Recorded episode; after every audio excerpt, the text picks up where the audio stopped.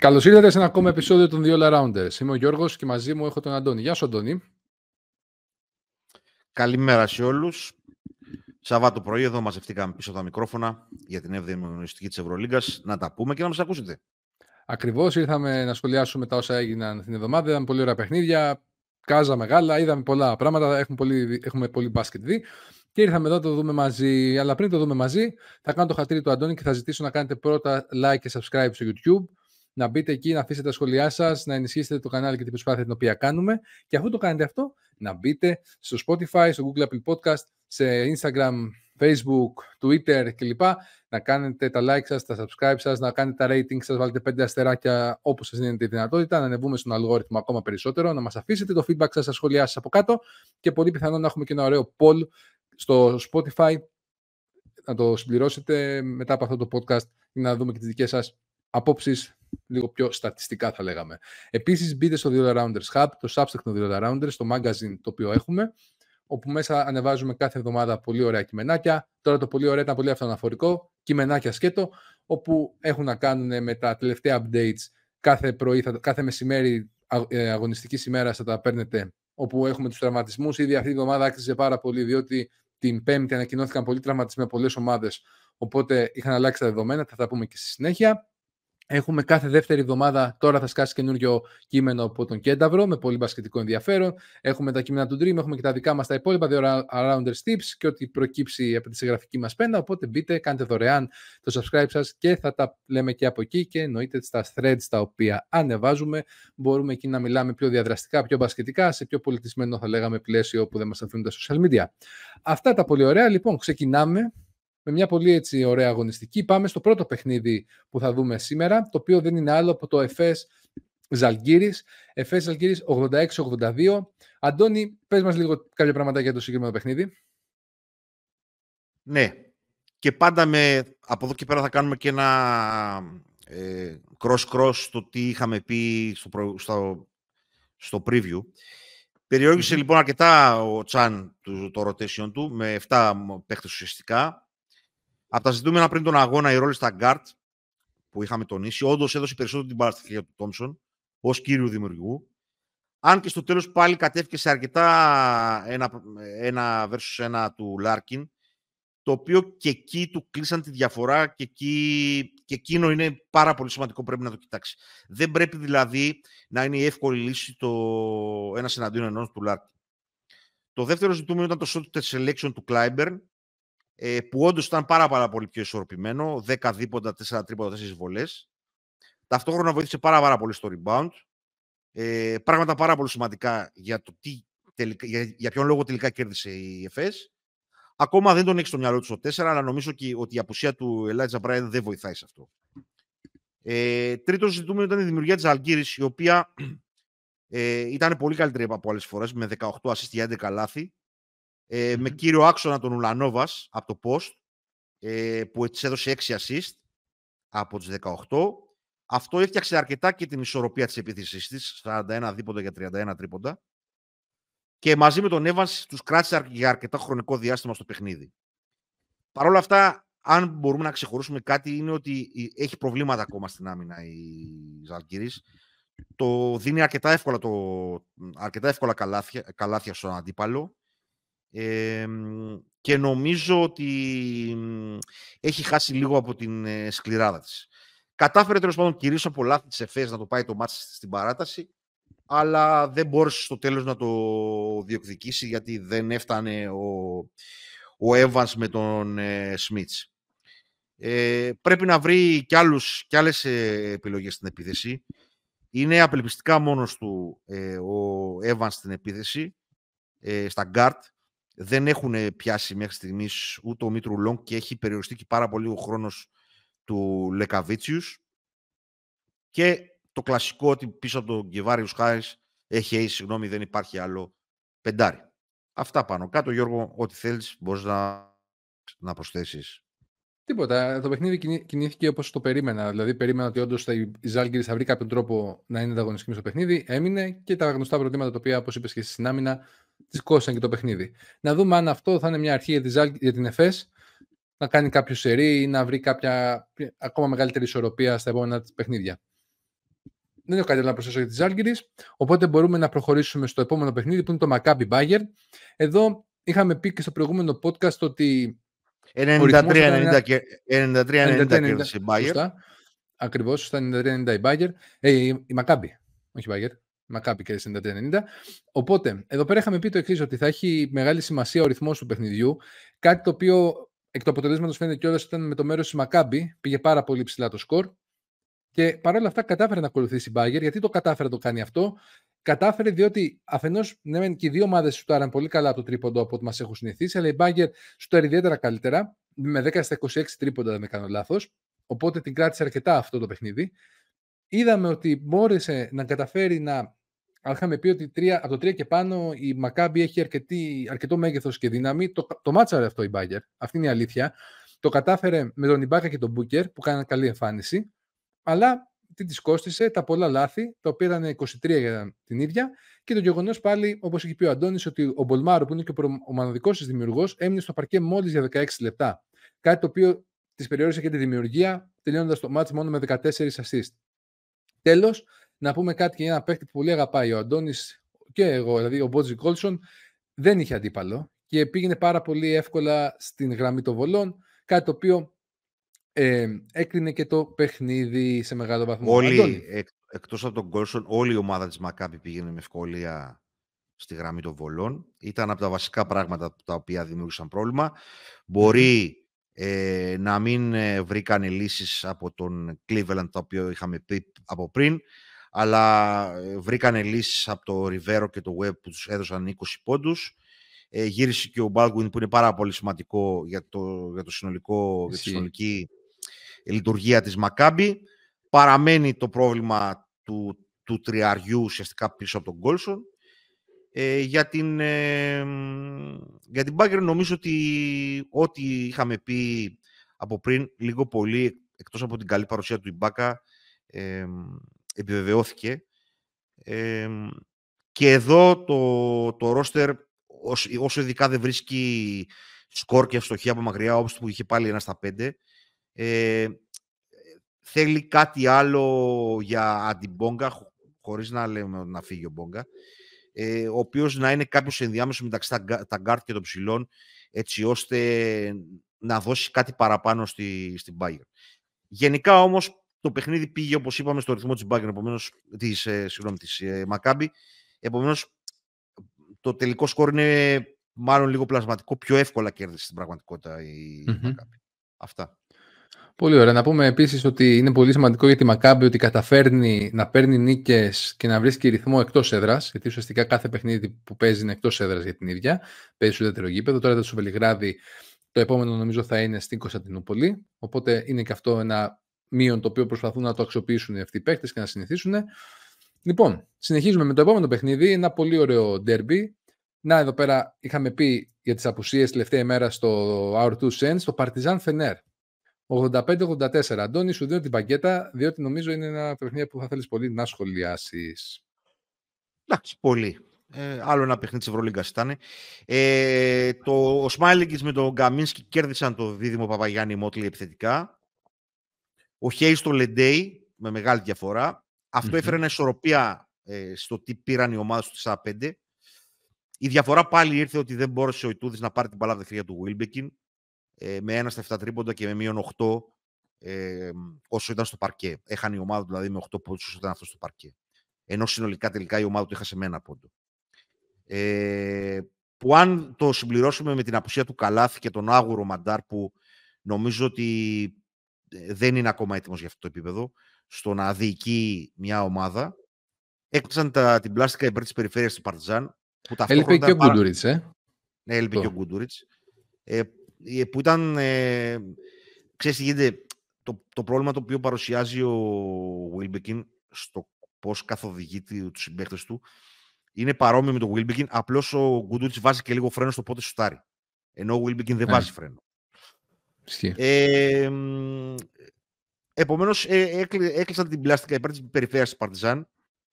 Που ένα ακόμα πάρα πολύ σημαντικό που κατάφερε αυτό το παιχνίδι σε σχέση με προηγούμενο ήταν πάρα πολύ προσεκτική στις κατοχές της και έκανε μόνο 8 λάθη. Βρήκε λύσεις από τον Τόρση και τον Μπέροβιτ ε, η Φενέρμπαξη, αλλά δεν έφτανε. Έχει πρόβλημα στο να κλείσει τα παιχνίδια Φενέρμπαχτσε. Και αυτό ήταν ένα ακόμα και με τον Ολυμπιακό παρουσιαστηκε αυτό παρόλο που έφυγε μπροστά. Και αυτό πηγάζει από την έλλειψη δημιουργού. Ε, ο οποίος θα μπορεί να ελέγξει το ρυθμό, δεν θα πηγαίνει ο ρυθμός στο πώς θέλει η αντίπαλη ομάδα και θα μπορεί ταυτόχρονα να μην καταναλώνεται σε τόσο μεγάλη κατάχρηση τρίπλας ε, και να αξιοποιεί τους συμπαίχτε του. Αυτά έχω εγώ από το παιχνίδι. Γιώργο, ό,τι θέλεις μπορείς να συμπληρώσεις. Εντάξει, τίποτα. Τα με κάλυψες πλήρως.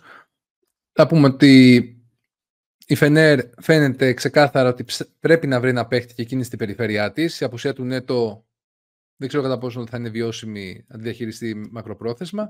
Οπότε και εκεί πολύ πιθανό να περιμένουμε κάποια προστίκη μέχρι το τέλος του, του, της σεζόν.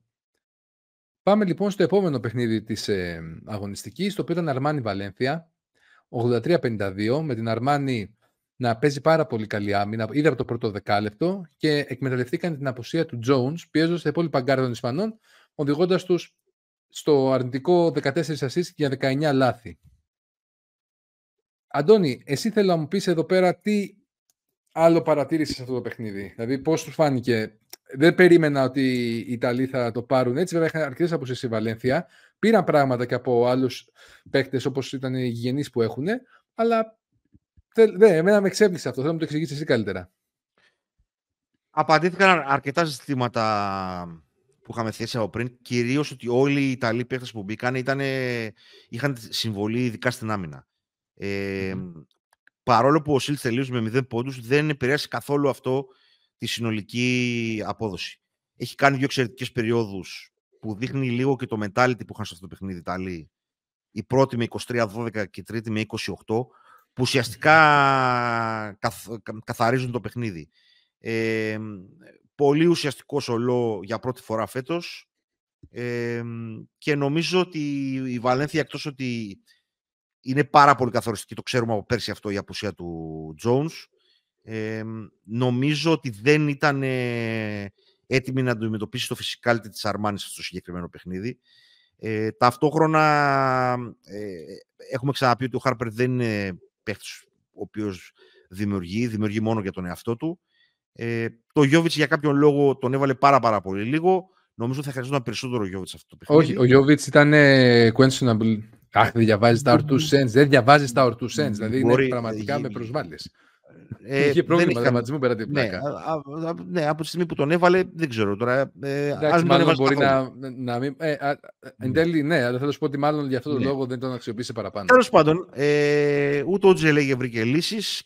Νομίζω ότι πολύ γρήγορα καθορίστηκε ο νικητής του παιχνιδιού, κυρίως με την ε, παρουσία του, του Λό σε πολύ καθοριστικό ε, ρόλο και πάρα, πάρα πολύ ε, χρήσιμος για την υπόλοιπη ομάδα και από την άμυνα την οποία έπαιξε το, το Μιλάνο. Αυτά σε γενικές γράμμες. Είναι ένα reality check για τη Βαλένθια αυτό. Ε, θα περιμένει την επιστροφή του, του Jones και ε, της έλειψε και ο ψηλός, δεν θυμάμαι τώρα το, το όνομά του. Ε, ο Τουρέ. ο Τουρέ, μπράβο που τον λέω πολλές φορές. Της έλειψε σε αυτό το παιχνίδι, ίσως και αν ακούμπαγε μπάλα να έβρισκε κάποιες παραπάνω λύσεις, αλλά τελικά ε, το πώς μπήκε στο παιχνίδι το Μιλάνο και το πώς βγήκε και από τα αποδητήρια του στο ημίχρονο ήταν οι καθοριστικοί παράγοντες. Συν τον αυτα Οκ. Okay. Λοιπόν, πάμε και στο επόμενο παιχνίδι που έκλεισε τα υπόλοιπα εκείνη την ημέρα, εκτός των αιωνίων, είναι το Real Virtus, 100-74. Ένα αποτέλεσμα το οποίο εντάξει τόσο πολύ το περίμενα, αλλά περίμενα θα κερδίσει εύκολα Real, κάτι το οποίο έγινε. Η αλήθεια είναι ότι η Virtus παρουσίασε, το είχαμε πει, δεν μπόρεσε να βρει παραπάνω λύσεις πέρα του Μπελινέλη και του Σεγγέλια. Και αυτό φάνηκε καθότι πέρα το κακό ποσοστό που είχε στο τρίποντο με 6 στα 25 μόλις, το second unit με Κορντινιέρ και Λιούμπερκ δεν βοήθησε καθόλου θετικά και δεν μπόρεσε καθόλου να συνεχίσει η ομάδα. Να, δηλαδή, ενώ έκανε καλό πρώτο δεκάλεπτο, δεν μπόρεσε να το συνεχίσει μετά.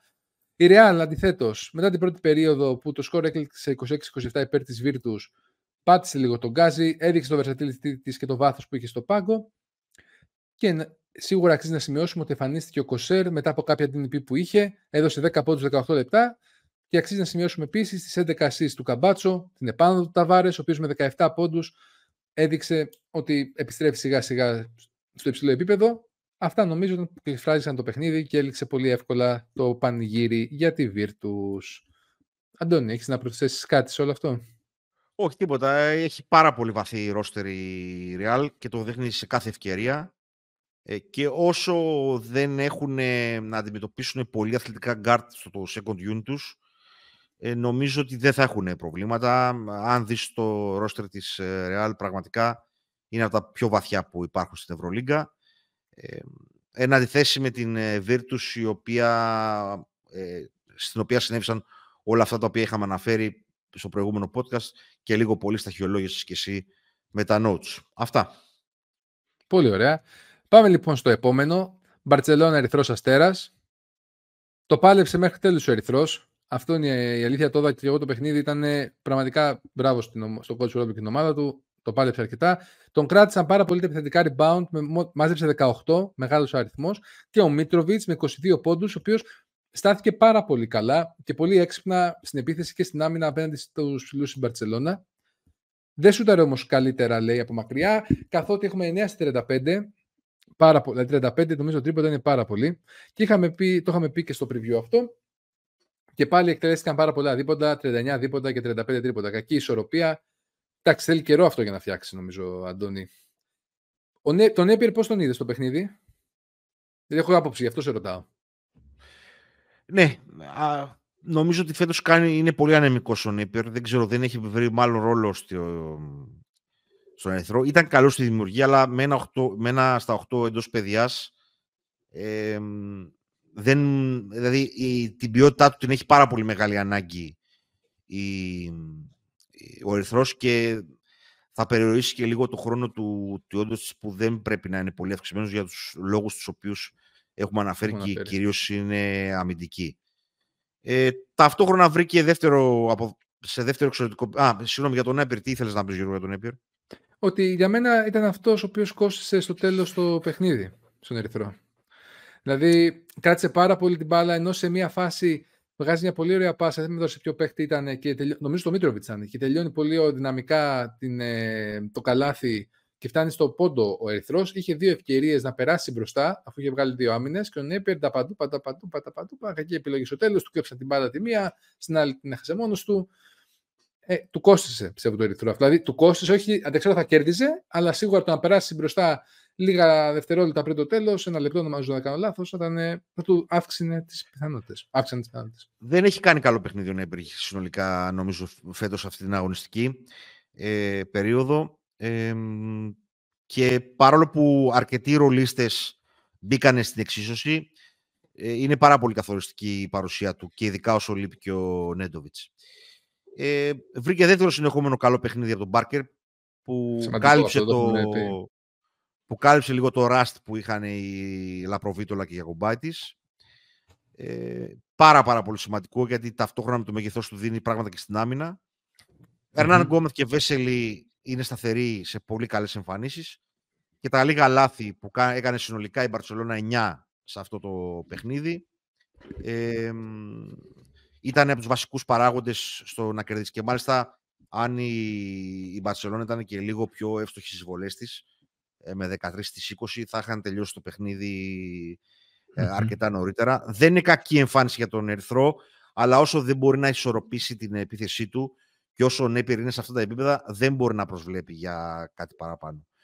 Και νομίζω ότι και ο κότσο Φερόμπρος, αν δεν εμπιστεύεται τελικά τον Ντόμπι, κάτι πρέπει να κάνει και εκεί. Γιατί και πάλι, παρόλο που είχαμε πει ότι θα μπορούσε να το χρησιμοποιήσει για να τραβήξει τους ψηλού στην Παρσελόνα, στα 10 λεπτά που του δίνει, δείχνει ότι τελικά μάλλον δεν τον εμπιστεύεται. Ε, Όπως και, το, και το ίδιο δείχνει και για τον Ντοσάντο. Άρα πρέπει κάποια στιγμή να βάλει και τη δικιά του πινελιά στο ρόστερ με παιδιά τα οποία μπορεί να εμπιστευτεί παραπάνω. Αυτά. Κοίτα, μέχρι στιγμής αυτό που έχει γραφτεί στο ρεπορτάζ που είδα λίγο έτσι χάζεψα, για τους Ακίλ Χάρισον λένε ότι τον θέλει ο Ερυθρός. Δεν θέλει λέει και Αρμάνι, είναι παίκτης αυτός για το Σφερόπουλο. Εντάξει, τώρα γελάω πάρα πάρα πολύ με το, με το αυτός είναι παίκτης για τον Μπατζόκα, αυτός είναι παίκτης για τον Σφερόπουλο. Ενώ για τον μπάσκετ που πρεζεύει ο κότσρε. Ναι, και, αυτό, και με αυτό γελάω. Και με αυτό γελάω. Συγγνώμη, αλλά γελάω. Έχει παραγίνει. Και γιατί γελάω, Γιατί έχει παραγίνει το κακό με αυτή την έκφραση. Δηλαδή, ένας καλός παίχτης, ε, κανονικά, πρέπει ο κάθε προπονητής να μπορεί να πάρει τα καλύτερα στοιχεία από αυτόν. Τι σημαίνει παίχτης του τάδε, ο παίχτης... Δηλαδή, το χαρακτηριστικό παράδειγμα σε αυτό, και πραγματικά πρέπει κάποια στιγμή να του βγάλουμε το καπέλο, είναι του Μπράντοβιτς. Ε, παίρνει τους παίχτες από ό,τι καλύτερο μπορεί από αυτούς. Τώρα είναι ο Ντόζιερ παίχτης του Μπράντοβιτς ή ο Καμίνσκι; Όχι. Αυτούς βρήκε διαθέσιμος στην αγορά, θα πάρει το καλύτερο από αυτούς. Τέλος πάντων, τον έχω παρακολουθήσει τον, ε, τον Σάκελ Χάρισον. Ένα παιδί πάρα, πάρα πολύ αθλητικό, πιέζει εξαιρετικά την μπάλα. Μπορεί να μαρκάρει ψηλότερους σε αλλαγές από αυτόν, αλλά έχει, έχει καλή διείσδυση. Αλλά έχει πάρα, πάρα πολύ μέτριο ως κακό σουτ, το οποίο αυτό έχει εμποδίσει τη μέχρι τώρα του καριέρα στο, στο NBA. Είναι πολύ πιο σκληρός από το McIntyre, για παράδειγμα, να δώσω και πολύ, καλ, πολύ καλός αθλητής από το McIntyre, αλλά σουτάρουν το ίδιο κακά από μακριά. Ναι. Άρα αυτό είναι το συνολικό προφίλ του Σακίλ Χάρισον.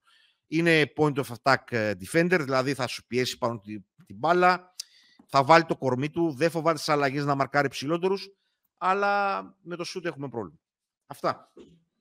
Οκ. Okay. Λοιπόν, πάμε στο επόμενο παιχνίδι πριν πούμε στους αιωνίους, το οποίο είναι το Μονακό Βιλερμπάν 80-70 για την ομάδα του coach Ομπράντοβιτς. Αντώνη, για πες. Ναι. Ε, ξεκίνησε δυνατά η Βιλερμπάν με 14-23. Ήταν λίγο ο αέρας του γαλλικού ντέρμπι. Ε, ξεκινάει και λίγο νωθρά η Μονακό συνήθως στα παιχνίδια της. Ε, τα πολλά λάθη όμως συνολικά, τα 17 που έκανε, και ότι δεν υπήρχε και κάποιο γκάρτης να ξεχωρίσει. Ε, 17 λάθη και κανένα γκάρτ ε, με καλή αξιολόγηση. Δεν βοήθησαν τον Καμπαρό και Λοβέρν ε, που του έδωσαν τη δυνατότητα να διεκδικήσει μέχρι κάποιο σημείο το παιχνίδι, αλλά δεν έφτανε.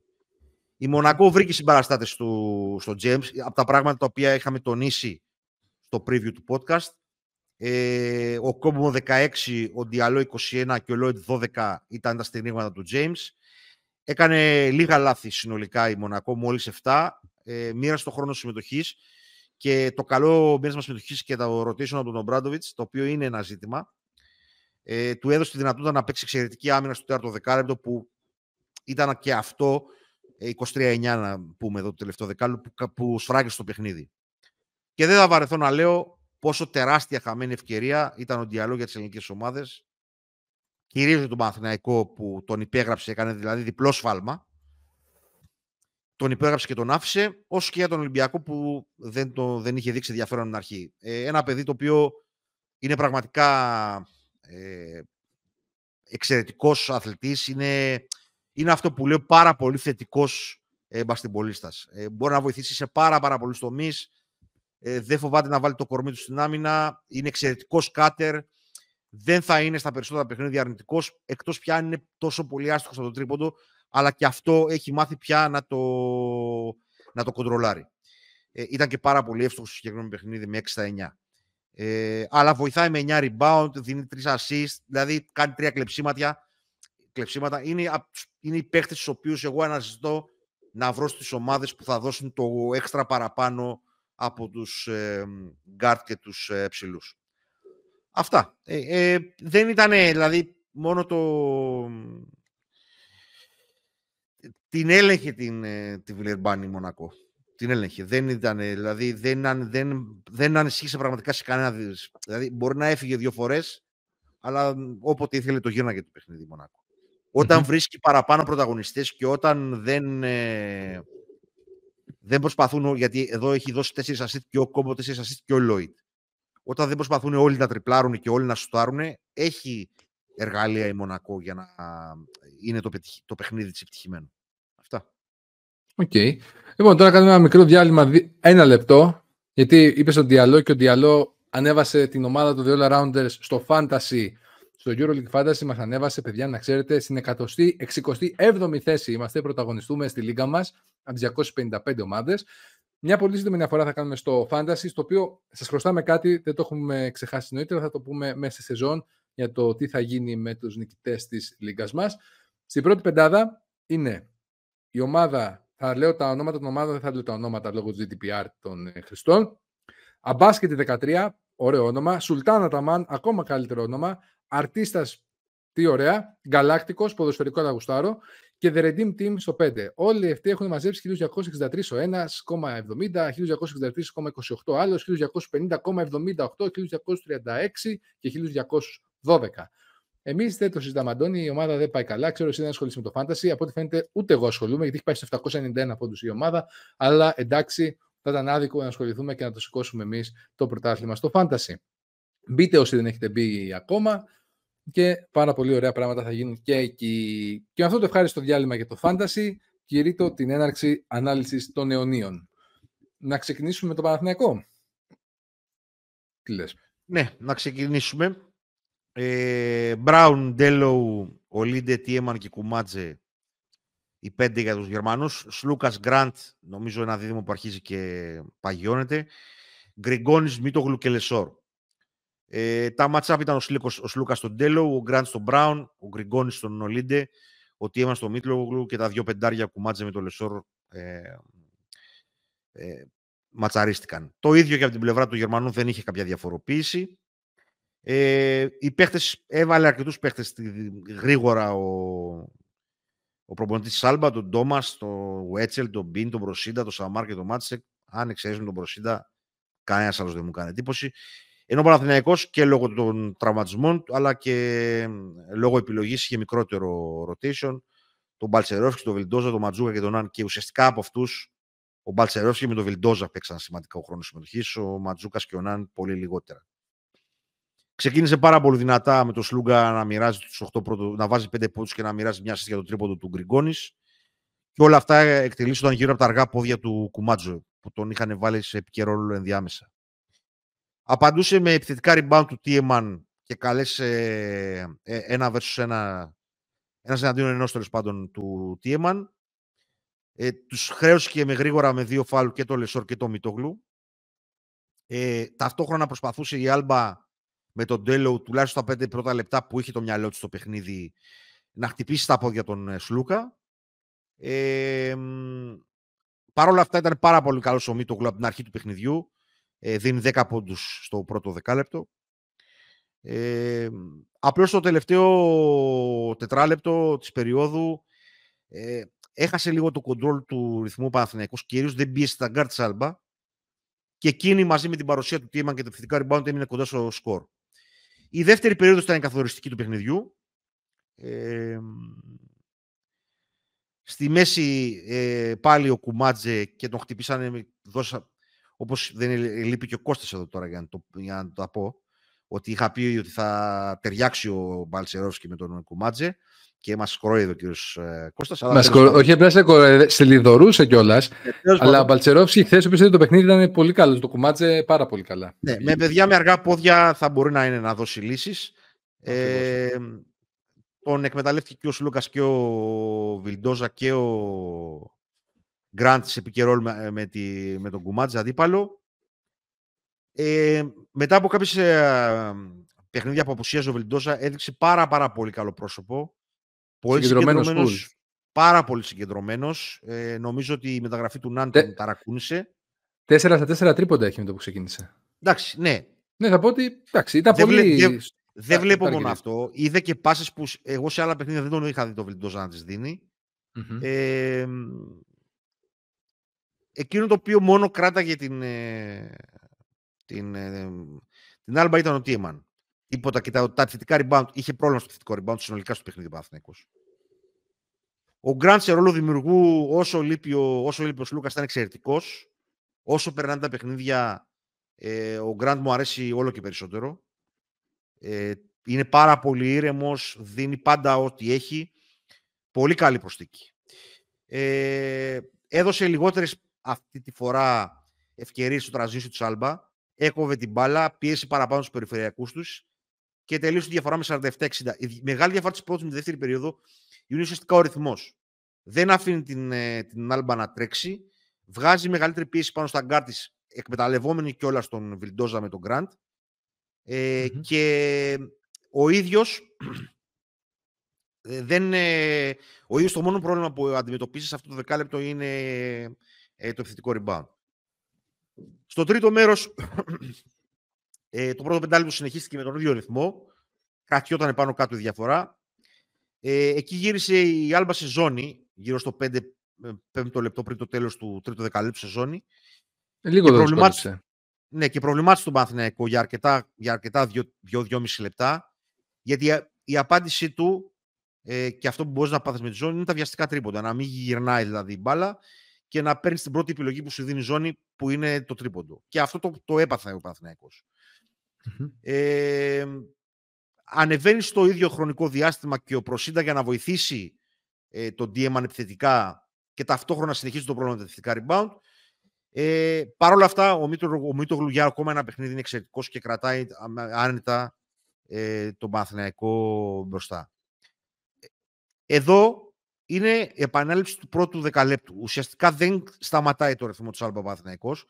Τρώει 23 πόντους στο δεκάλεπτο και δείχνει τι μπορείς να πάθεις με την Άλμπα αν τυχόν είσαι χαλαρός, ε, δεν, δεν κόβεις τις διεισδύσεις στον ε, γκάρ της Άλμπα, ε, δεν ε, μαρκάρεις σωστά το τρίποντο και ούτω καθεξής. Ε, στα πρώτα λεπτά του τέταρτου δεκαλέπτου συνεχίζεται αυτή η επιμονή του, του Παναθηναϊκού με το τρίποντο. Έρχεται να βοηθήσει και ο Μπράουν την, ε, την ε, Άλμπα στο σκοράσμα. Αλλά δεν είχαμε κάτι από τεχνικής φύσης διαφοροποίησης στο παιχνίδι. Αντάλλαζαν οι ομάδες καλάθια γιατί δεν μπορεί να παίξει η Άλμπα άμυνα. Αντάλλαζαν οι ομάδες... Και ο Παναθηναϊκός ήταν πολύ χαλαρός πίσω, δεν ναι, έδινε χώρους. Ναι, ναι. Γενικά πρέπει να δει την, την άμυνα του Παναθηναϊκός και στο κομμάτι του transition και στο κομμάτι της επικαιρολάμινας ε, και να δει και τις επιλογές του 5 εναντίον 5. Ε, δεν θα είναι πάντα σε τόσο εξαιρετική μέρα στο τρίποντο, γιατί σουτάρανε με 45%. Συγγνώμη, 45%. Ε, έχουν χάσει 15 επιθετικά rebound, άλλο ένα πράγμα που πρέπει να δουν. Ε, εντάξει, είναι ένα παιχνίδι που 27 assist για 12 λάθη είναι φυσιολογικό με αυτόν τον αντίπαλο. Ε, η Άλμπα είναι μια διάφορη ομάδα, έτσι όπως την είδα και πιο επισταμένα. Εκτός από το Στίεμαν, Στέρλινγκ Μπράουν και Προσίντα, δεν υπάρχει κάτι άλλο με ψηλοαπογοήτευση και ο Λίντε τον περίμενα καλύτερα στο συγκεκριμένο παιχνίδι. Ε, δεν ξέρεις γιατί, έπαιζε πολύ. Ε, δεν... Και εμένα απογοήτευσε, να σου πω την αλήθεια. Τον ναι, έβλεπα, ναι, ναι. πολύ ναι. βιαστικές επιλογές, ναι. κακές επιλογές. Πολύ κακές επιλογές. Όχι, όχι. Ε, τα, τα τρία παιδιά αυτά είναι ότι αξίζουν από όλη την άλμπα και αυτή που έφερε φέτος δεν, δεν μου έκανε κάποιος ιδιαίτερη εντύπωση. Εύκολη mm-hmm. νίκη για τον Μαθηναϊκό. Must win παιχνίδι το πήρε. Είναι πάρα πολύ Ακριβώς. σημαντικό γι' αυτό. Τώρα, ε, έκανε τον τεμπούτο του Ονάν να πούμε δύο λόγια εδώ για τον Άντι. Δεν ξέρω αν έχουμε μιλήσει καθόλου. Ε, δεν, δεν έχουμε μιλήσει, εν άποψη ότι ναι. μόνο μεταφορικά λέγοντας ναι. ότι αν τυχόν πάρει τον πάρει Παναθηναϊκός, δύο, στα, πήρε. ναι, δύο στα 7 είχε εντός παιδιάς. Ο, ο Ναν δεν είναι πολύ διαφορετικό το πώς κινείται στην επίθεση από αυτό που είδαν σήμερα οι φίλοι του Παναθηναϊκού. Είναι ένα παιδί που, θα, που έχει στο μυαλό του να σουτάρει. Ε, στο, στα μόνο θετικά του είναι αρκετά σκληρός στην άμυνα. Αν είναι υγιής, δηλαδή είναι αρκετά σκληρός στην άμυνα. Και αυτό, αν θέλεις, είναι μια αναβάθμιση από το, αρκετά μεγάλη αναβάθμιση στο αμυντικό κομμάτι από τον Γκάι. Από την άλλη μεριά, δεν νομίζω ότι ο Γκάι αυτή τη στιγμή έχει ρόλο στο ρόστερ από τη στιγμή που αποκτήθηκε ο Ναν. Ε, το ιδανικό θα ήταν να δοθεί το παιδί κάπου δανεικός και να έρθει και τον Παθηναϊκό ένα τριάρι το οποίο τόσο πάρα πολύ το έχει ανάγκη τώρα που λείπει και ο Παπαπέτρου και ο Χουάντσο. Και ο Χουάντσο. Ε, αυτά για τον Παναθηναϊκό. Ό,τι θέλεις προσθέτεις και πάμε παρακάτω. Όχι, σημαίνει να πω ότι ο Παναθηναϊκός το που είπαμε πήρε την νίκη που πρέπει να πάρει. Ωστόσο, πρέπει να προσέχει εντός εισαγωγικών λίγο με την άμυνα, όπως είπες και εσύ, διότι η Άλμπα δεν είναι δείγμα ομάδας που θα σε βάλει δύσκολα στην άμυνα και στην επίθεσή σου. Είναι μια ομάδα που αποφεύγει την επαφή και φάνηκε αυτό.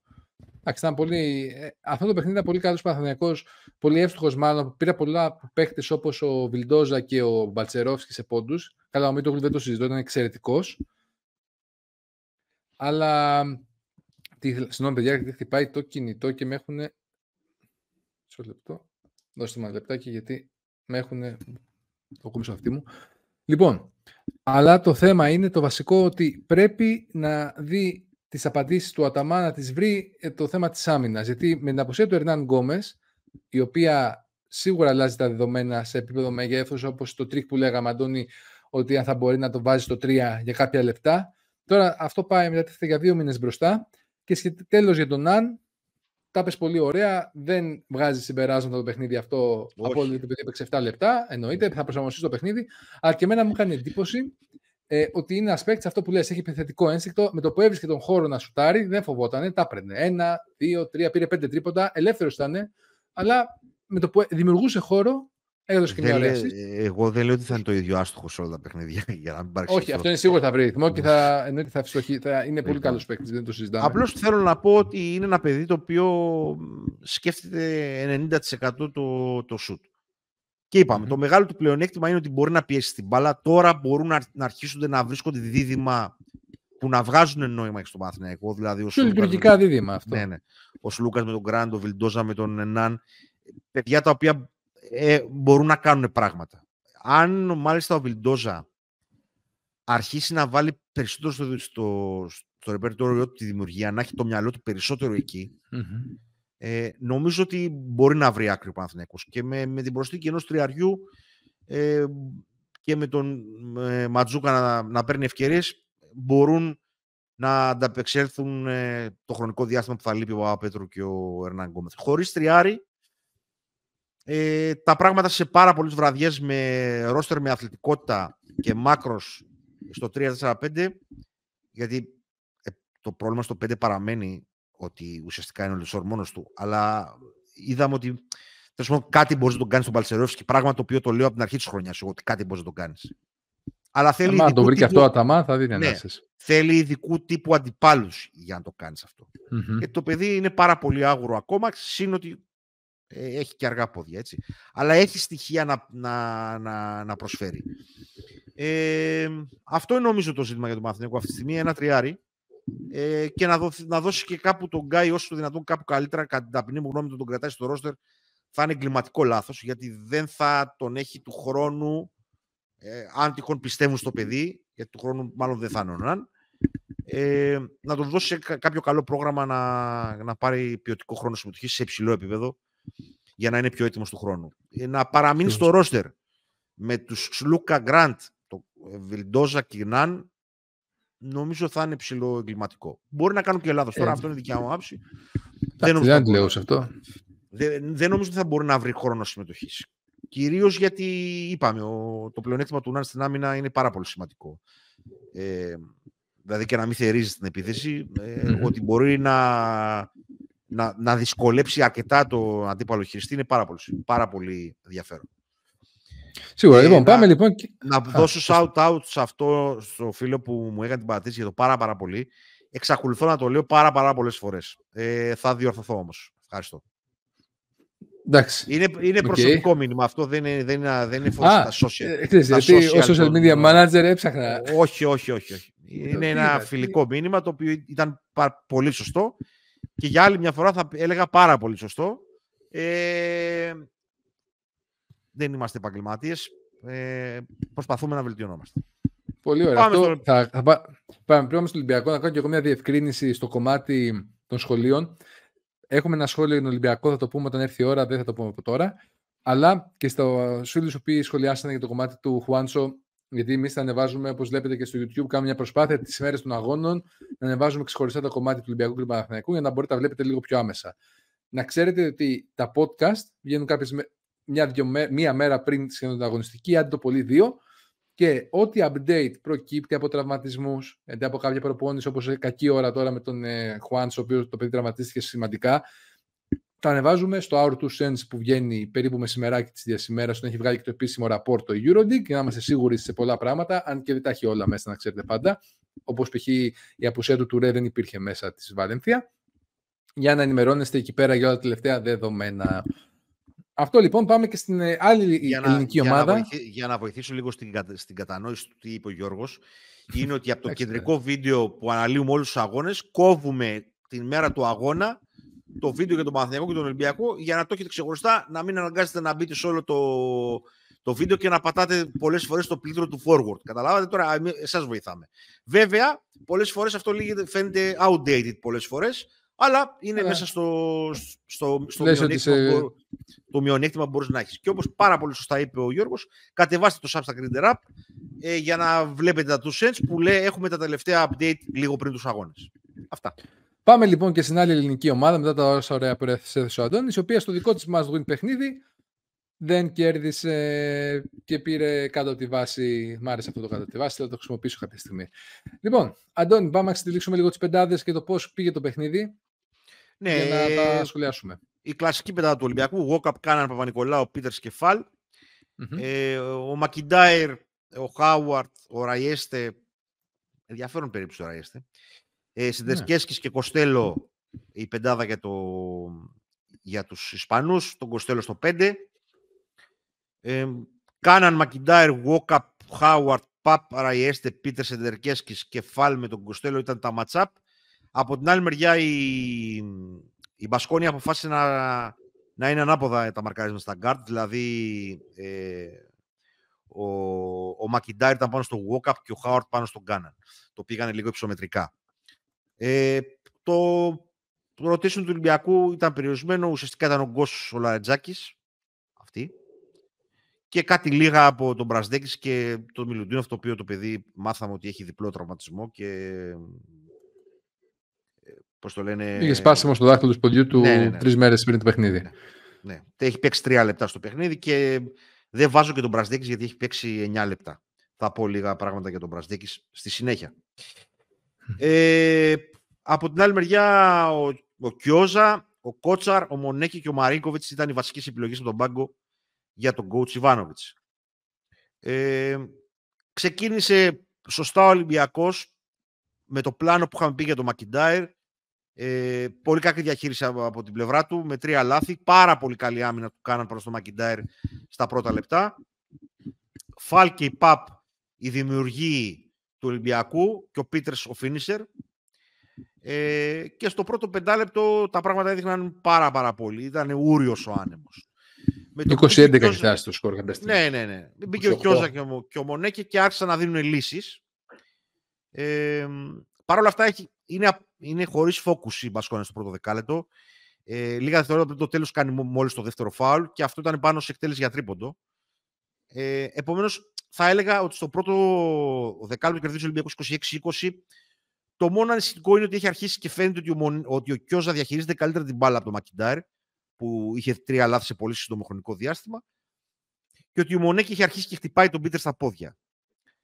Και γενικά προσπαθούν, έχουν ξεκινήσει από το τέλος του δεκαλέτου την προσπάθεια να βγάλουν το φάλα από τη ρακέτα, έτσι ώστε με τον Κοστέλο, έτσι ώστε ο Μονέκη να βρει διαδρόμους και να χτυπήσει τον Πίτερ στα, στα πόδια. Για να το πούμε συγκεντρωτικά. Το δεύτερο δεκάλεπτο ξεκινάμε, ξεκινάει πάρα πολύ σωστό ο Μαρίκοβιτς με 8 συνεχόμενους πόντους. Άρχισε η Μπασκόνα να εκτελεί πιο γρήγορα, δεν της κόβουμε το ρυθμό. Η, η Μονέκη και η Μαρίκοβιτς είναι άμεση στην εκτέλεσή τους και αποκτάει πρόβλημα η άμυνα του Ολυμπιακού. Ε, συνεχίζει ο Μονέκη να χτυπάει στα πόδια των Πίτερς. Ουσιαστικά ό,τι έτρωγε μπροστά ο ένας το έβαζε ο άλλος πίσω. Αλληλοεξαιρετερώθηκαν θα έλεγα εγώ. Mm-hmm. Απλώς το πρόβλημα είναι ότι δημιούργησαν ισορροπία στην άμυνα του Ολυμπιακού. Ε, βρήκε ρυθμό. Το πιο σημαντικό είναι ότι βρήκε ρυθμό η Μπασκόνια και δεν μπορούσαμε να σταματήσουμε αυτό το ρυθμό. Ε, με τον Μπαπ στο 4 τα τελευταία 3,5 λεπτά δεν βρήκαμε λύσεις. Δείχνει ότι ο Παπα-Νικολάου δεν μπορεί να τα επεξέλθει στο 4. Κοντά σε πολύ αθλητικούς ε, παίχτες. Ε. Ναι. Αυτό, δηλαδή. Και συνολικά από ό,τι καταλαβαίνω ότι Μάλλον ο Δυσκολεύεται λίγο. Ναι.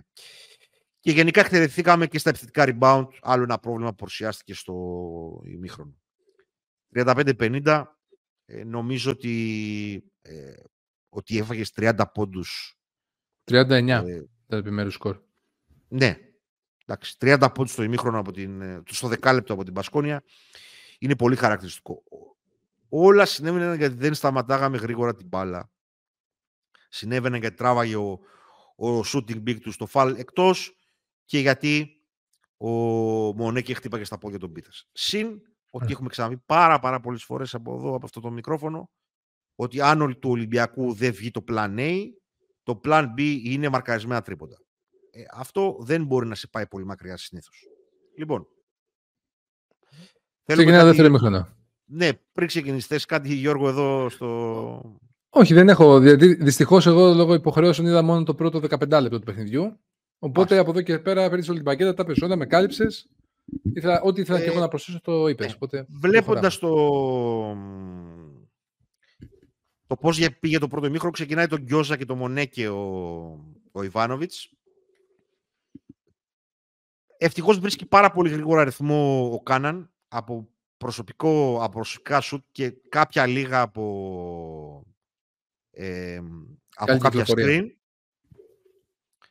Το καλή κυκλοφορία εγώ δεν θα το πω ποτέ, διότι είναι ένα παραμύθι επίσης. Καλή κυκλοφορία έλεγε και ο Solid. Και ο Solid ο από, από, τότε, από, τότε, από, το, από τότε έχω καταραστεί τον όρο καλή κυκλοφορία. Εντάξει, μαζί σου και σε κατανοώ απόλυτα. Πάμε. Λοιπόν. Να το σημειώσω το μπλοκάκι μου, σαν το μέγιστο τρότ Solid. Θα το περίμενε λίγο. Ήταν, ήτανε, συνεχίζει το πλάνο της η, η Μπασκόνια να τραβήξει εκτός ε, ε, ρακέτας στον Φάλ, αλλά αυτή τη φορά ο Ολυμπιακός έχει λιγότερα tags ε, δίνει καλύτερες αλλαγές και κυρίως έχει μεγαλύτερη ένταση. Πήρε όλα τα rebound παρόλο που δεν ήταν ο Φάλελ εντός ρακέτας. Μαζί με την ε, εκτέλεση του, του, Καν, του Κάναν, την αμεσότητα της εκτέλεσης του, ότι δεν ζαλιζόταν η μπάλα και την άμυνα πάνω στην μπάλα συνολικά της ομάδας, άρχισε να, η διαφορά να μικραίνει. Πάλι κάνουν κακή διαχείριση οι, οι Μπασκόνια στα φάουλ.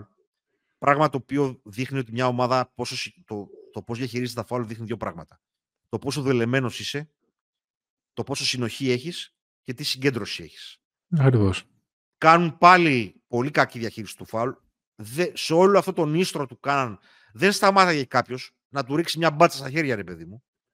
Και γι' αυτό το, το λόγο ε, ο Ολυμπιακός καταφέρνει σε αυτό το δεκάλεπτο να βάλει 25 πόντους, αν δεν κάνω λάθος. Ε, ναι, 25-17. Παρ' όλα αυτά έβαλε 17 πόντους η, η Μπασκόνια, κυρίως με εκμεταλλευόμενη τα, τα προβλήματα αθλητικότητας του Ολυμπιακού. Τα οποία είναι εδώ και δεν πρόκειται να φύγουν. Δεν το ξαναπείς αυτό, σε παρακαλώ. Όχι, είναι εδώ και δεν πρόκειται να φύγουν. μπορεί, ο, μπορεί θα, εντάξει, θα, θα, κάνω ένα rant μόλις τελειώσει και το δικό σου σχολιασμό για να, κατα, να, να καταλαβαίνουμε γιατί μιλάμε αυξήνουμε την ταχύτητά μας, αυξήνουμε το άμεσο μπάσκετ, αυτό που λέω εγώ άμεσο μπάσκετ, δηλαδή τη δεύτερη πάσα να υπάρχει σκέψης εκτέλεσης και όχι να υπάρχει τρίτη, τέταρτη, πέμπτη ή έκτη πάσα, μέχρι να βρεθεί το ιδανικό σου. Η αμεσότητα λοιπόν της εκτέλεσης και η πίεση πάνω στην άμυνα ε, έφερε τη διαφορά στον πόντο. Κάπου εκεί κόλλησε ο Κιόζα ε, στον Κάναν και κόλλησε και η επίθεση του Ολυμπιακού. Παρ' όλα αυτά, ε, δίνει πάρα λύσεις ο Πίτερς, το, το κόψα το πάρα, ο οποίος να πούμε ότι ήταν πολύ θετικός και στο rebound. Ε, πρέπει να, νομίζω ο πρώτος rebounder της ομάδας, ε. Ναι, ναι, πρέπει να τα αναγνωρίσουμε στο... Ναι, Shout out. Στο, στον... Ε, Άλεκ. Στον Άλεκ. Λοιπόν, είπαμε για τις αλλαγές ότι είναι πιο στοχευμένες από τη μέση της τρίτη περίοδου και μετά και λιγότερα tags ε, κόψαμε δηλαδή το θετικό rebound της ε, Μπασκόνια και προσπαθούμε να σπάσουμε τα screen αντί να δώσουμε εύκολα την αλλαγή. Ε, Παρ' όλα αυτά, ε, βάζουμε μόνο 14 πόντους, τρώμε 8, ε, εξαιρετική άμυνα. Βάζει ένα τελικό σούτο και ενώ έχει προηγηθεί δύο βολές του Λαριτζάκη, βάζει ένα σούτο πιο χειρότερος παίχτη του γηπέδου ο Μάκη Κοντά σε καλή άμυνα. Κοντά σε καλή άμυνα. Ήταν καλή άμυνα του κάνα νομίζω. Δεν ήθελες πιο κοντά. Ξα... Ξαναδείς λίγο τη φάση. Είναι, είναι αρκετό το μεγάλο το περιθώριο το οποίο το, το παίρνει. Και εδώ είναι πολλές φορές που λέω ότι το μέγεθος και το wingspan δεν μαθαίνεται. Ε, αν δεις ουσιαστικά σουτάρει από πάνω του Γιώργου. Ξαναδείς τη φάση. Ναι, ναι, δεν το έχω ξαναδεί ποτέ. Δεν είναι ότι έχει χρησιμοποιήσει λάθος τα πόδια του ο, ο Καν αν και τσιμπάει σε μια προσποίηση, είναι κυρίως η διαφορά μεγέθους και το πόσο σουτάρει ο Μακιντάρη από πάνω του. Ναι, εντάξει, δεν μπορεί να το φτάσει ψηλά. Ναι, δεν, μπορεί το, δεν, έχει, δεν, το, δεν του κλείνει πολύ το οπτικό πεδίο έως καθόλου. Το, το... Ναι. Ε, Χωρίς να είναι κάτι το ιδιαίτερο η Βασκόνια, σουτάρει μόλις 32% στο τρίποντο έναντι με 41 δικό μας. Ε, έχει κάνει 14 λάθη. Ε, ο Μονέκη ουσιαστικά ήταν το πρόβλημά της το πρόβλημά μας ως εταιρικέ και με τον Μαρίκοβιτς, πράγματα τα οποία τα έχουμε πει στο ξεκίνημα πριν το, πριν το παιχνίδι. Εξακολουθεί να ήταν άστοχος με 2 στα 10 ο Χάουαρτ, συνεχίζει το βιολί του. Δεν είναι να μας επηρεάσει κάπου αυτό. Όταν κοροϊδεύεις τους θεούς του μπάσκετ, εκείνοι συνήθως σε τιμωρούν. Αυτό θα είναι το επιμήθειό μου για το συγκεκριμένο παιχνίδι. Ε, δεν θέλω να επαναλαμβάνομαι, αλλά τα προβλήματα είναι εδώ και πρέπει να είτε να αντιμετωπιστούν, είτε να αποφασίσουμε ότι αυτή η χρονιά, και αυτό είναι, και αυτό, είναι, και αυτό γίνεται, ότι και, αυτή, η χρονιά θα πάει κάπως έτσι. Όσοι πιστεύουν ότι ο Μακής και ο Σίγμα θα αλλάξουν αυτό το ρόστερ τόσο σημαντικά, ώστε να πάει πολύ πολύ καλύτερα, ε, καλή τύχη τους εύχομαι. Ε, δεν έχω να προσθέσω κάτι άλλο. Okay. Ε, τα προβλήματα αθλητικότητας και μεγέθους παραμένουν. Τα προβλήματα ατομικής πρωτοβουλίας ε, παραμένουν. Δεν υπάρχει ένα παιδί να μπορεί να πάρει την μπάλα, να μπει προς το καλάθι και το σημαντικότερο να σταματήσει να σουτάρει μετά από τρίπλα ε, και όχι από τρίποντο όπως μπορεί να το κάνει ο Κάναν. Αυτό που έκανε ο Σλούκας πέρσι. Ε, ή αυτό που έκανε ο Ντόρσι, για παράδειγμα. Ναι, ναι, σωστά. Δεν υπάρχει αυτό το πράγμα. Ε, ο Φαλ για 37 λεπτά ήταν το παιδί εξαιρετικό με 7 rebound, 7 assist. Έκανε δύο λάθη στο τέλος, ήταν και λόγω Τι να κάνει; Αυτός τι να κάνει δηλαδή. Μια φάση, στη μια φάση δεν κινείται, δεν κινείται σωστά ο Πίτερς, τέλος πάντων. Ε, και αυτός μόνος του παίζει. Θα πω ότι υπάρχουν κάποιοι ναι. παίχτε που έχουν, έχουν πολύ μεγάλο βάρος πάνω ναι. στι αγωνιστικές. Ε, Τέλος πάντων, ε, δεν δείχνει να απασχολούν αυτούς που πρέπει, επομένως ε, δεν έχω να πω κάτι άλλο για το κομμάτι των, ε, για τις προσθήκες. Νομίζω ότι βλέπουμε το ίδιο βιβλίο. Ένα βιβλίο το οποίο έχει ξεκινήσει από πέρσι, απλώς η ποιότητα του Σλούκα και του Βεζέκοφ κάλυπτε πράγματα. Ε, επίσης είχαμε πει ότι ο Γκος σούταρε έξω πραγματικά από το τρίποντο και ότι αυτό κάποια στιγμή ε, θα διορθώσει. Εντάξει, διορθώθηκε προχθές. Ναι. Το 0-4. Ε, το ρόστερ θέλει βοήθεια. Και, και ανάσες και ούτω καθεξής. Τώρα, τι θα γίνει και με τον Μιλουντίνοφ, το οποίο θα αυξήσει το πρόβλημα. Στο, που λέμε τώρα για το μέγεθος, αθλητικότητα. Εντάξει, τώρα μην επανέλθω στα καλοκαιρινά ότι... δεν, δεν, θέλω να πω, ναι, δεν θέλω να πω τίποτα άλλο, Γιώργο. Ε, ο Ολυμπιακός είναι, είναι προς τιμή του ότι δύο μάτς τα οποία ξέφυγε, του ξεφύγανε, πάλεψε με νύχια και με δόντια, βγάζω το καπέλο και στον προπονητή και στους παίχτες. Ε, μετά το πολύ κακό τρίτο δεκάλεπτο παίζουν στο 120% του δυνατοτήτων τους. Αλλά τι δείχνει όλο αυτό; Ότι αν λίγο ο Ολυμπιακός παίξει στο 85% των δυνατοτήτων του και όχι στο 110, 120, ε, μπορεί να χάσει πάρα πολύ εύκολα και από μέτρους αντιπάλους. Αυτό δείχνει όλο αυτό. Ναι. Δεν μπορείς να είσαι 365 μέρες το χρόνο στο 120% το δυνατοτητο Το, το Moneyball είναι πολύ ευχάριστο ε, η παπάντζα αυτή έχει μεταδοθεί από διάφορους, αλλά τη διαφορά την κάνουν ο Πρίντιζης και ο, και ο Σπανούλης και ο Σλούκας με τον Βεζέκοφ. Όλα τα υπόλοιπα είναι πάρα πολύ όμορφα. Αλλά για να γράφονται σε παραμύθια. Όχι για να είναι η πραγματικότητα του μπάσκετ. Και επειδή επαναλαμβάνουν τα παραμύθια, με αναγκάζουν και εμένα να, να επαναλαμβάνω σκληρές αλήθειες, που δεν θέλω. Και όσο ο, ο, ο, ο Σπανούλης και ο Πρέντεζης είναι καλά στα πόδια τους και είναι top στην, στην κατηγορία τους, δεν χρειάζονται ακριβή ξένοι. Βγαίνει και με ρολίστες. Όταν όμως θα χρειαστούν βοήθεια και δεν θα έρθει αυτή η βοήθεια, θα έρθει κατά τρακύλα. Όταν σου φύγουν δύο από τους καλύτερους παίχτες και δύο από τους καλύτερους στη θέση τους, όπως ήταν ο Σλούκα και ο Βεζέκοφ, δεν θα καλυφθεί αυτό από τον Γκος και το Σίγμα.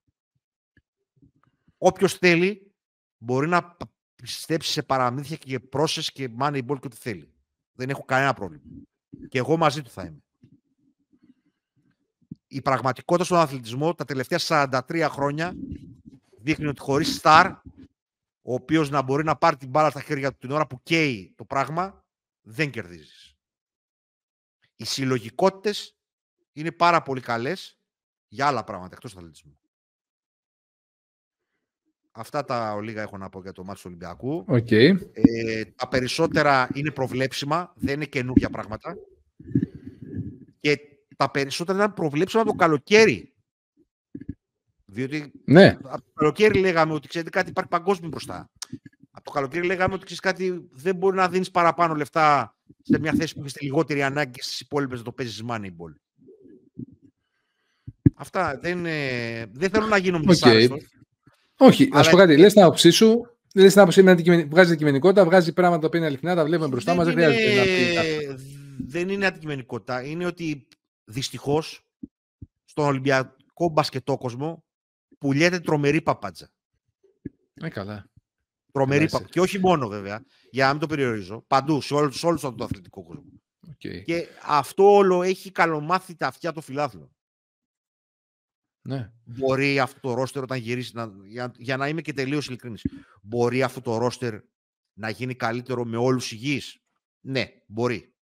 Σταφώς θα είναι καλύτερο. Θα υπάρχουν παραπάνω λύσεις. Θα υπάρχουν παραπάνω ανάσεις. Το ερώτημα που τίθεται όμως είναι πόσο καλύτερο μπορεί να γίνει. Α, μπράβο. Τι τα βάζεις αυτό όλο. Είναι διαφορετικά να μπορεί να γίνει 10% καλύτερο. Είναι διαφορετικά, εδώ το αντιμετωπίζουμε ότι μπορεί να γίνει 40% καλύτερο. Όχι, δεν μπορεί να γίνει 40% καλύτερο. Μπορεί να γίνει 10% καλύτερο και στο ταβάνι του να φτάσει στο 15% καλύτερο. Το 15% καλύτερο σε αυτό το ρόστερ έχει συγκεκριμένο ταβάνι, το οποίο μπορώ να το αποδεχτώ. Αλλά μην, πουλούμε, μην πουλάμε παπάντζες περί πρόσες, περί ε, κτλ. Όλοι μπορούν να κάνουν λάθη. Όσοι δουλεύουν και παίρνουν αποφάσεις, κάνουν και λάθη. Δεν κάνουν μόνο σωστά. Και δεν είναι και κακό αυτό, δεν είναι κάτι κριτέο. Καθόλου κακό δεν είναι. Συμβαίνει. Το, το λέω από πέρσι. Από πέρσι τσακώνομαι με κόσμο, γιατί τους λέω για τους Έλληνες. Ε, φέτος ήρθε και έσκασε ρε παιδιά. Τι να κάνουμε δηλαδή τώρα. Δεν είναι ότι είμαι με εναντίον κάποιου. Όπως είπα, όλοι όσοι δουλεύουν και μάλιστα τόσο σκληρά όσο δουλεύει ο coach Μπαρτζόκας και ο Ολυμπιακός συνολικά, θα κάνουν και λάθη. Αλλά το πρόβλημα είναι πώς αντιλαμβάνεσαι το λάθος και πόσο γρήγορα το λύνεις. Όσο γρηγορότερα το λύσεις ένα πρόβλημα, ένα λάθος σου, το οποίο είναι τελείως φυσιολογικό, τόσο πιο γρήγορα μπορείς να ανακαμψει Αυτά. Ό,τι Γιώργο, ό,τι θες συμπληρώνεις για να αφήσουμε και τους, ε, τον κόσμο. Πολύ ωραία. Πολύ σύντομα να πω στο σχόλιο μόνο αυτό ότι μας, τον φίλο Γιάννη ευχαριστήσω μας έστειλε ένα σχόλιο στο Spotify και αφού λέει κάποια ωραία πράγματα για την εκπομπή και τον ευχαριστούμε πολύ. Ρωτάει ουσιαστικά αν, μπορούμε, αν πιστεύουμε ότι μετά τις τελευταίες δηλώσεις του coach Μπαρτζόκα θα πάει ο Ολυμπιακός για παίχτη ή θα πάει έτσι μέχρι τέλους. Αυτό φίλε Γιάννη το έχουμε απαντήσει σαν το, αν τι θα πρέπει να πάρει ο Ολυμπιακός το έχουμε απαντήσει αλλά το, τώρα επειδή ρωτάς λόγω του timing θα απαντήσω εγώ μου δείξε ένα προσωπικά ότι θα πάρει παίχτη. Θα αργήσει να πάρει βέβαια, διότι πιστεύει πάρα πολύ σε αυτό που έχει κάνει. Αλλά η δικιά μου απάντηση και πιστεύω και το παιδιών είναι ότι αυτό που είπε ο Αντώνης, ότι ναι, θα βελτιωθεί η ομάδα, αν θα γίνει στο Σίγμα και το Μακίσικ. Αν με ρωτάς πιο πολύ, το, αυτό που πιστεύω είναι ότι το μόνο που ίσως προσθεθεί στην όλη φάση πέρα από ανάσες το 4-5 με το Σίγμα είναι λίγο το κάθε το παιχνίδι του Μακίσικ, αλλά μέχρι εκεί δεν σου δίνει κάτι πολύ παραπάνω ή κάτι που πολύ περισσότερο από ό,τι σου δίνει ο Λαρετζάκης μέχρι τώρα, που ήταν πολύ καλός να πούμε στο παιχνίδι με την Πασκόνια.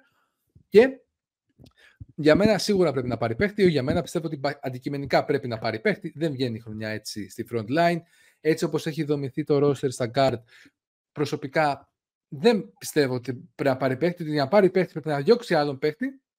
Και για να πω και κάτι τελευταίο. Το ένα, με τον Το ένα κομμάτι είναι θέμα ποιότητας και στο άλλο είναι θέμα ποσότητας. Α, μπράβο. Είναι ακριβώς. Και στο κομμάτι με τον Μπραζδέικης, για μένα θα εξακολουθήσω να το πω αυτό. Ακόμα πει μπορεί να προσαρμόζεται, ναι, το δέχομαι αυτό. Εντάξει, 1,5 μήνα είναι στην ομάδα, ok. Okay. Μην φτάσουμε να λέμε μετά Χριστούγεννα, αλλά τώρα φέτος ήρθε. Πρέπει το παιδί να τον κάνει να νιώσει πιο άνετα ο coach Μπαρτζόκας, να τον πιστέψει περισσότερο, να του δώσει λίγο κάποια plays τα οποία τον βοηθάνε στο δικό του τρόπο που παίζει, που είναι περισσότερο Άιζο, δεν είναι spot παίκτης ο Μπραζδέκη, παίζει, παίζει με την μπάλα στα χέρια και μπαίνει μέσα. Λίγο για να μπει και αυτός, γιατί τον χρειάζεται η ομάδα. Τώρα, τα όσα διαβάζουμε περί ατυχίας... Δεν γίνεται, δε γίνεται δηλαδή σε αυτό το περιορισμένο ρόστερ ένας ξένος που πήρες να παίζει 9 λεπτά. Κάνω εγώ μετάφραση αυτά που λες για ναι, να ναι, ναι, ναι. κατανοητοί. Δεν γίνεται. Ακριβώς. Δεν, αυτό και, δεν γίνεται, δεν... και δεν γίνεται επίσης αυτό που λέμε ότι παιδιά δεν είναι θέμα ατυχίας.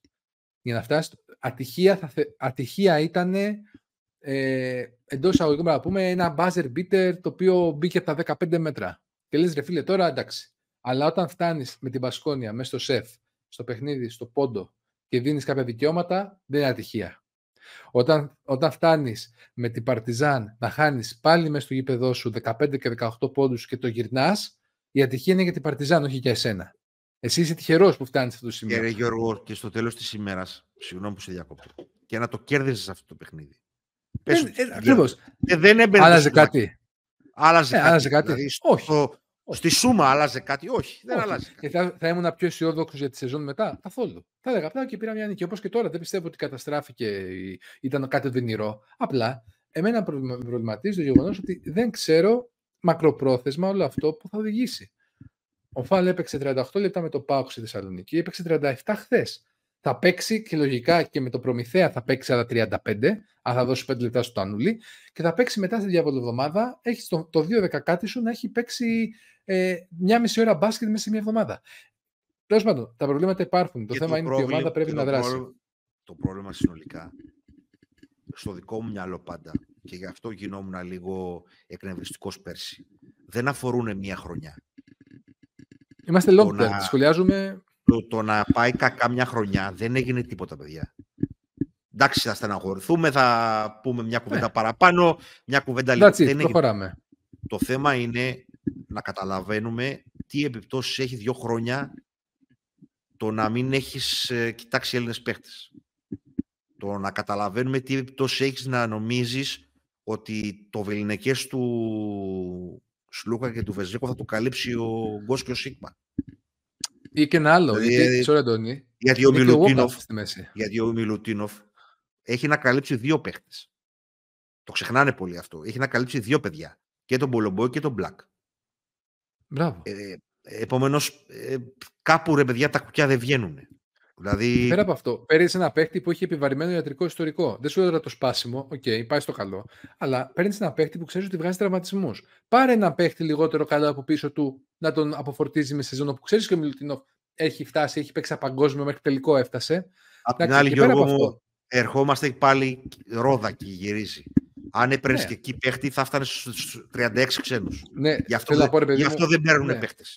Καταλαβες. Προφανώς. Γιατί, ε, διαβατήρια. γιατί έφτασα, φτάσαμε σε ένα σημείο, τον ένα δεν το κοιτάξαμε, τον ένας μας βρώμαγε, ο άλλος δεν μας έκανε, που πλέον ναι. πόσους ξένους να πάρεις; Ε, μπράβο, δεν είναι άδικο. Απλά θα πω και, το εξής για το walk-up. Και, και, στην άλλη την περίπτωση, να πάρεις ξένους.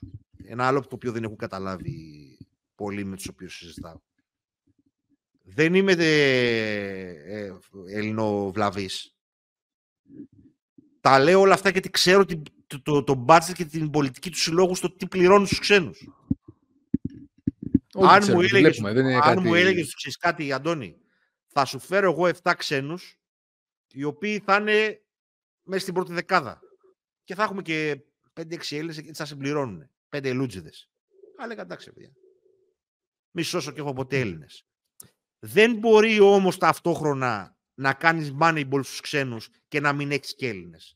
Αυτό ναι. κάλυπταν όλα τα προηγούμενα χρόνια οι Έλληνες. Το moneyball στους ξένους. Ακριβώς και να πούμε και ένα τελευταίο σχολείο αγωνιστικό για να το κλείσουμε σιγά σιγά ότι ο Walkup παίζει, έχει χάσει ένα παιχνίδι τελευταία δύο χρόνια. Το παιδί κάπου φτάνει σε ένα κλατάρισμα. Εντάξει, τι να κάνει. Οπότε ε, παιχνίδια σαν της Μπασκόνια θα τα ξαναδούμε σύντομα. Και προτιμώ να τα ξαναδούμε για να μην τα δούμε προς το τέλος της χρονιάς, γιατί πρέπει το παιδί να πάρει ανάσες. Και κάτι άλλο. Ο Γκος νιώθει πιο άνετα με την μπάλα έξω από τα χέρια του. Φαίνεται αυτό, το έλεγε και ο Κώστας, το λέγαμε και εμείς. Δεν μπορεί να φέρει άλλον χειριστή, δεν βγαίνουν τα κουκιά. Πρέπει κάπως να το βρουν και αυτό στην ομάδα. Δεν φέρουμε καμία καταστροφή με μια ήττα. Απλά λέμε κάποια πράγματα τα οποία τα λέμε σε κάθε παιχνίδι, είτε χάσουμε είτε κερδίσουμε. Και για να κλείσω το αρχικό σχόλιο, όταν χάνεις σε πολλά παιχνίδια μεγάλες διαφορές και παλεύεις μετά να τρέξεις, δεν θα είσαι πάντα τυχερός. Γιατί πρώτον, δεν έχεις ένα παίχτη να σου κλείσει το παιχνίδι με ένα Βεζέγκοφ, ένα Σλούκα, Δεν σου λέω τώρα, δεν βάζουν για πρόταση του Σπανούλη παλιότερα. Έναν Eric Green, κάτι, ένα παίχτη να σκοράρει, να μπορεί να πάρει την μπάλα, να, κάνει, να δημιουργήσει μόνος του και να σκοράρει. Δεν το έχεις αυτό. Πάει στο καλό, παίζει, δεν το βρεις. Θα το βρεις μέσα στο ομαδικό μπάσκετ. Ok, okay, το ακούω και αυτό. Αλλά δεν θα επιμείνω σε αυτό. Αλλά όταν συμβαίνει αυτό επανειλημμένα, μία φορά στάθηκε τυχερό με την Παρτιζάν. Και σου λέω και με τον Παναθηναϊκό στην αρχή, που δεν κυνηγούσε μεγάλη διαφορά. Απλά σου κάτσε το παιχνίδι, έκανε τη βλακία ο Λεσόρ και μπόρεσες και το πήγες στην παράταση και τους πήρες μετά μες στην παράταση με, τη, με το βάθος κλπ. που είχες τότε έναν του Παναθηναϊκού. Αλλά τώρα τα πράγματα είναι ξεκάθαρα. Η ομάδα θέλει βοήθεια. Και βοήθεια δεν θέλει μόνο ποιοτικά, θέλει και ποσοτικά. Διότι η χρονιά δεν βγαίνει με 7 παίκτες. Έχουμε 11 Νοεμβρίου, η χρονιά θα τελειώσει 11 Ιουνίου και 16. Αυτό. Τέλος πάντων, όποιος θέλει τα βλέπει, εμείς λέμε την άποψή μας. Μπορεί να είναι και λάθος, σωστή. Άλλωστε, γι' αυτό έχουμε κάνει και αυτό το podcast να λέμε την άποψή μας. Νομίζω ότι φτάνουμε στο τέλος του σημερινού. Να σας ευχαριστήσουμε όλους όσοι φτάσατε μέχρι το σημείο αυτό να μας ακούσετε. Να κάνετε like και subscribe στο YouTube. Θέλουμε να ανεβούμε κι άλλο. Βοηθήστε, στηρίξτε όπως ήδη κάνετε. Και ακόμα περισσότερο, όσοι μας ακούτε και δεν έχετε κάνει subscribe, πατήστε το κουμπάκι του subscribe. Να ακολουθήσετε μας στις άλλες social media πλατφόρμες. Βάλτε rating σε Google, Apple και Spotify ε, Google Podcast για να ανεβούμε και εκεί στον αλγόριθμο. Ευχαριστούμε και, και για τη στήριξη. Κατεβάστε το Substack Reader App και διαβάστε τα κείμενα τα οποία θα έρθουν και στο Substack μας αφού κάνετε και εκεί βέβαια το subscribe σας. Η εβδομάδα αυτή που έρχεται μπροστά μας είναι διάβολο εβδομάδα. Θα είμαστε και εκεί παρόντες. Επομένως, stay tuned. Το content είναι αρκετό και ευχαριστούμε πάρα πολύ που μας ακούσατε. Αντώνη, πες ένα γεια στα παιδιά και ό,τι άλλο θέλεις για να Ευχαριστούμε πάρα, πάρα πολύ και για τη στήριξη και για τα σχόλια, είτε συμφωνείτε είτε διαφωνείτε. Εδώ είμαστε ανοιχτοί ε, σε όλων των ειδών τα σχόλια, εκτός να μην είναι υβριστικά και να μην περιέχουν προσωπικούς χαρακτηρισμούς. Ε, μπορούμε να έχουμε διαφορετικές οπτικές και να συζητάμε για το άθλημα το οποίο αγαπάμε. Ε, ανοίγει threads ο Γιώργος στο Substack, μπείτε στο Substack και εκεί να μπορούμε να έχουμε μια πιο άμεση επικοινωνία μέχρι να σας φέρουμε ίσως και εδώ.